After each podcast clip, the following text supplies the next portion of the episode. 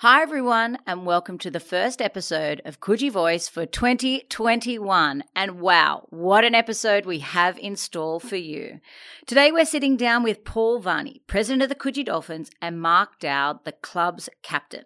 We provide a brief history of the club, including the club's tragic connection to the Bali bombings.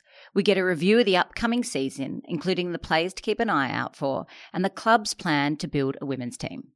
You're listening to Coogee Voice.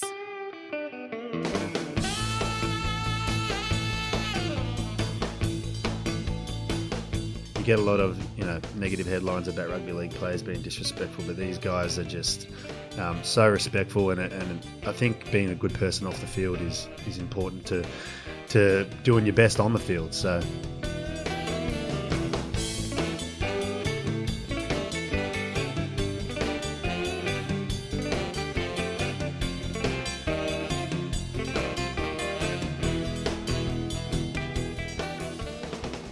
Yeah, so this is obviously an initiative that flows on from the New South Wales Rugby League. They're holding a league tag team in the, uh, for the 13 girls, under 13s girls, and also for the senior women's in the New South Wales combined competition. So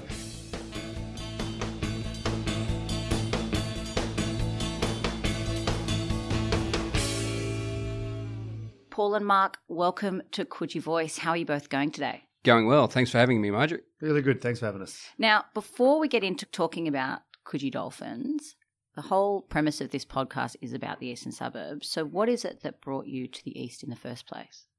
I think for myself and like for all Dolphins, we we are transient and we all come for work. I think um, that's the main reason why why we all head out to the eastern suburbs, and it was for work. For me, I kind of moved for all the reasons you would expect a 24 year old guy to, to move to Coogee, and it was meant to be for, for one summer, um, get away from mum's cooking and, and learn it, learn a little bit of independence as a Lebanese guy. So ended up never leaving, so I'm still here, and don't really see myself leaving either. So, what is it that keeps you in the eastern suburbs? Oh, for myself, certainly the friendships that that I've acquired. Um, absolutely, the friendships and the good people that are out here.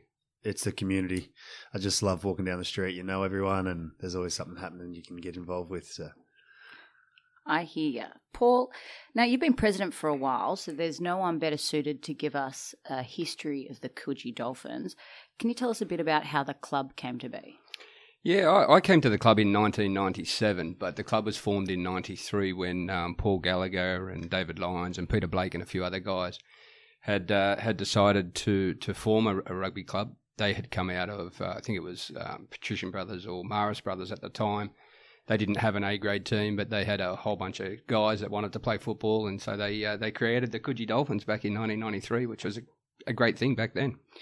Now, you're much more than just a sporting club, though. What is it that separates or differentiates you from other rugby league teams around the East? Yeah, I think for us, we want to be engaged with the community. We don't just have rugby rugby league teams; we also have netball teams, and we're also open to to expanding that into into other sports as well. I think for us, uh, like I said earlier, we, we create a friendship and we create a, a, a, little community with inside a greater community, and that's what's important to us. And we try and give back to the community as best we possibly can at all times. So, can you share with us a little bit about your commitment with Ronald McDonald House? Yeah, so back in uh, back in 2000, when we first ran our very first sports lunch, uh, Paddy Byrne, who was one of the organisers, along with Clint Thompson, myself, and Matty Hayes, we uh, we put together a sports lunch, and it was to raise money to literally go on an end of season trip away. And uh, we thought that's a great idea, but who's going to come and give us us some money to go away on an end of season trip away? So, Paddy Byrne came up with the idea that we should support a charity. And at the time, one of the guys' uh, children's wasn't wasn't very well, and so our chosen charity at the time was um, the Children's Hospital or Sydney Children's Hospital at Randwick, and we raised uh, we raised I think we raised about seven thousand dollars at the time, and uh, and we thought what a good idea that was. And then we got to actually go into the hospital and see where the money had gone, and that was a light bulb moment for us and for the club to say, you know, what we're doing here, it, it, it may have come about by mistake, but it's certainly the right thing to do, and we've continued to do that. Our chosen charity at the moment is Ronald McDonald House, and they do a fabulous job. Uh, we we have room 17 at uh, at the house, and we genuinely love it. And uh, we're, we're, going to do that forever and a day, and we'll raise as much money as we possibly can because the cause is right. And uh, we think karma is something, and it's good karma for us. How much money have you raised for Ronald McDonald House in total? For our chosen charities, we've raised over $300,000, which is quite significant over that period of time. And like we said, we're going to continue to do that. Now, the 2002 Bali bombings have forever shaped the Coogee Dolphins. For those Coogee Voice listeners who may not be familiar with this tragic event and, in particular, the connection with the Coogee Dolphins, would you mind giving us a bit of a brief history around this? Yeah, so as I said, in 2000, we raised some money to go on an end of season trip away. And that first trip away was to Bali, and then sort of that, that sort of started to continue a little bit of an end of season tradition where we would go away. Um, in 2002, we went back to Bali, and uh, unfortunately, um, when the bomb went off in the Sari Club, six of us were, or six of the Dolphins were, were sitting in front front row, and unfortunately passed. It was a really, really difficult time. Still a very difficult time for me.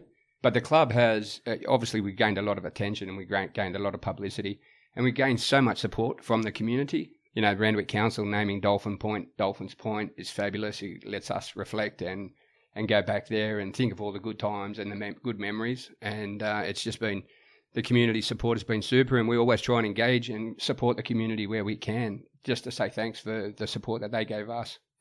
As a community leader in this area, I can definitely say that you do support the community, and that shines through. As I've had very deep relationships with a lot of sporting clubs across the eastern suburbs, and the Coogee Dolphins stands out in terms of one that is deeply bedded within the community, and I think it shines through in everything that you do, and it's something that the club should be incredibly proud of. Now, Mark, the 2021 season is just around the corner. Can you tell us a little bit about the team? Yeah, in uh, in classic Coogee fashion, I think it's a pretty unique uh, group of lads, people from all walks of life. That's what we love about the team. You get, um, you know, a lot of overseas players, and there's a there's a strong uh, Camden influence in, in, the team as well this year. So it's a it's a really tight knit group of lads. So um, I've been pretty impressed with the, the work ethic of the boys, and, and the one thing that stood out is is the respect among the boys, not only of each other, of the coach Mick Golden, but um, also of the volunteers around the club. You get a lot of you know negative headlines about rugby league players being disrespectful, but these guys are just um, so respectful, and and I think being a good person off the field is is important to to doing your best on the field. So we're building a winning culture. I think in past years we we've been, you know, being competitive has been good enough, but this year we we, we want no less than to to take out the comp. So. Um, that's what we're shooting for. So my first question is, why is there such a strong recruitment stream coming out of Camden? I'm not sure. I think it, it's well, our, our skipper um, is um, from Camden. I think he brought a lot of the boys with him, so I think it's just a lot more fun to live in Coogee than Camden. Sorry, guys also, as maybe a little side note there, and Mitch Newton, who uh, used to play for the Bulldogs, was uh, he was captain coach at Camden Rams for a little while. I've known Mitch, we were best friends since we were under sixes, so I don't know whether that's got something yeah, to do be, with it. So you got some insider trading Maybe, happening. Yeah, yeah. From the bush to the beach. yeah, we take all their pretty boys if there was any out there. As a player, what is it that separates this club from other rugby league teams? Without doubt, it's a, a, culture of togetherness we've built in the club, and that comes from, as Vance touched on, the, the history of the club. So um, it's not lost on us. You know, this club was built on a tragedy, but um, you know, we, we, may not have kn- known the guys that went away and lost their lives, but it's something we talk about all the time. Um, even one one story from last year, you know, Mad Mad Monday is, is meant to be a, a big party, and we are kind of halfway through, and one of the boys asked what the numbers were for on the on the Coogee Dolphins logo, and Joe Cramp, one of the senior guys in the team, was like, "Well, we're going to show you." So we stopped the party, we walked down to Dolphin Point, and um, it was a pretty special moment. You know, twenty plus blokes arm in arm, getting a story off of Crampy about the history of the club, and there was you know boys tearing up, and you know we've kind of built from from that. That was a pretty special moment for us as a group. And now we've got guys coming down to pre preseason training. Like in November, December, I was running a um, I called it Fat Club on a Friday. If you wanted to do some extras, you could come down. And you know, A grade team struggled to get get numbers to preseason training, but we had boys down there November, twenty plus down there wanting to put the minutes in and, and spend time together. So it's a pretty special culture we're building of togetherness and, and yeah, the, the boys just really do love each other and love each other's company. We get to training and we hang around. We don't want to just leave straight away. It's that sort of vibe at the moment. So, besides yourself, is there anyone else we should be keeping an eye out for? Yeah, I think there'll be a um, a good battle in the in the forwards this year for for, for the best forward award. One of my best mates, Josh Siddle, who I've uh, grown up with, he's a uh, big big handsome Tongan Tongan man who uh, takes no prisoners on the field. So I expect him and um, Andrew Horn, another one of our Camden collective, to battle it out for best forward. And uh, I might be going off a bit early here, but uh, we picked up a, a, lad named Jack Murray from Sydney Uni, and I've only seen him train a couple of times, but he's an outside back, fullback type, which we've we've probably missed that X factor, explosive kind of outside back in, in past years. So pretty excited to to see how he goes this weekend. Upcoming season, are there any grudge matches that players should make sure they don't miss out on and come down and watch? Vance can probably talk on this one more, but yeah, uh, absolutely, every single game. no, the uh, the games between Southeastern and, and ourselves are always always hard fought battles, and we look forward to playing Coogee Wombats as well because we're not going to get beat by either of those teams this year. I'm looking forward most to the to the Wombats at the Coogee Derby. So, um, if if there's one game to get down and watch, I reckon it'll be that one. 2021 season, it's upcoming. Seen that you're looking to recruit girls and women. What's this about? Yeah, so this is obviously an initiative that flows on from the New South Wales Rugby League. They're holding a league tag team in uh, for the 13 girls, under 13s girls, and also for the senior women's in the New South Wales combined competition. So we have been recruiting. We've been trying to, to look for some players. We've had some interest. Um, unfortunately, at this point in time, we just don't have enough players for, for either of those sides. But I think it, it is going to be baby steps and incrementally grow. Um, we're certainly we, we have the infrastructure to be able to facilitate those teams, but and we would love to to to have a, a, women's team, but just at this point in time, we just don't have the numbers. But if there are any ladies and girls wanting to play that are listening, we'd love to hear from you. Clubs like the Dolphins are built off the blood, sweat, and tears of volunteers, as well as great organisations that help prop you up. Is there anyone you want to give a special mention to? Yeah, thanks, Marjorie. I think uh, absolutely we do. Justin Hemmes uh, from the Merivale Group is our major sponsor. Uh, of course, um, they own the pavilion, which is right at Dolphin Point, and it's so special for us because we can sit there, have a drink, and we can overlook the, the, the point, which is just great for us. And he acknowledges that, and everybody at Merivale, John O'Strickland and Sarah Jones, they've been fabulous. And also, they just purchased the Duke of Gloucester, the dog, which is even better for us. And so we'll be celebrating yeah. our uh, after match games at the dog. Yeah, and so we, you know, look, we, we love to give back to our sponsors, but they have been absolutely fantastic, and without them, we we wouldn't be on the field. So there you go, Randwick locals. Avoid the dog on a Saturday night or Sunday night. Sunday night, get there. now, guys, before you go, there's three questions we ask everyone that comes on to Coogee Voice. You got to tell us your best or favourite beach in the eastern suburbs, the best place to get a coffee, and where sells the best burgers. Mark, you're up first. favourite beach? Well, I do love Coogee Beach, but if I'm looking to um, spend a, a, longer session down there, I'll probably head over to Bronte. I reckon that's that's my favourite in the east.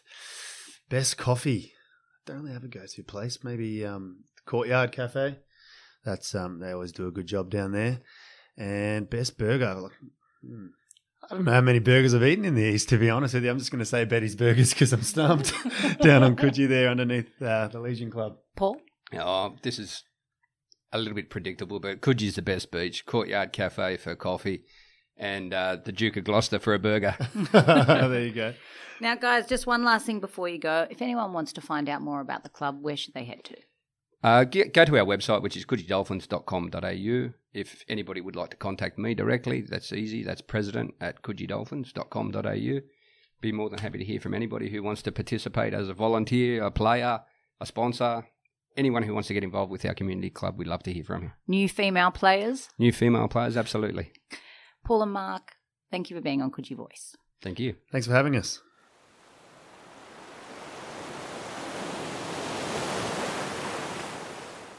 Isn't it lovely to see a local sporting club with such deep community connections? Now, if you'd like to learn more about the Coogee Dolphins, head to their webpage at www.coogeedolphins.com.au. You've been listening to Coogee Voice.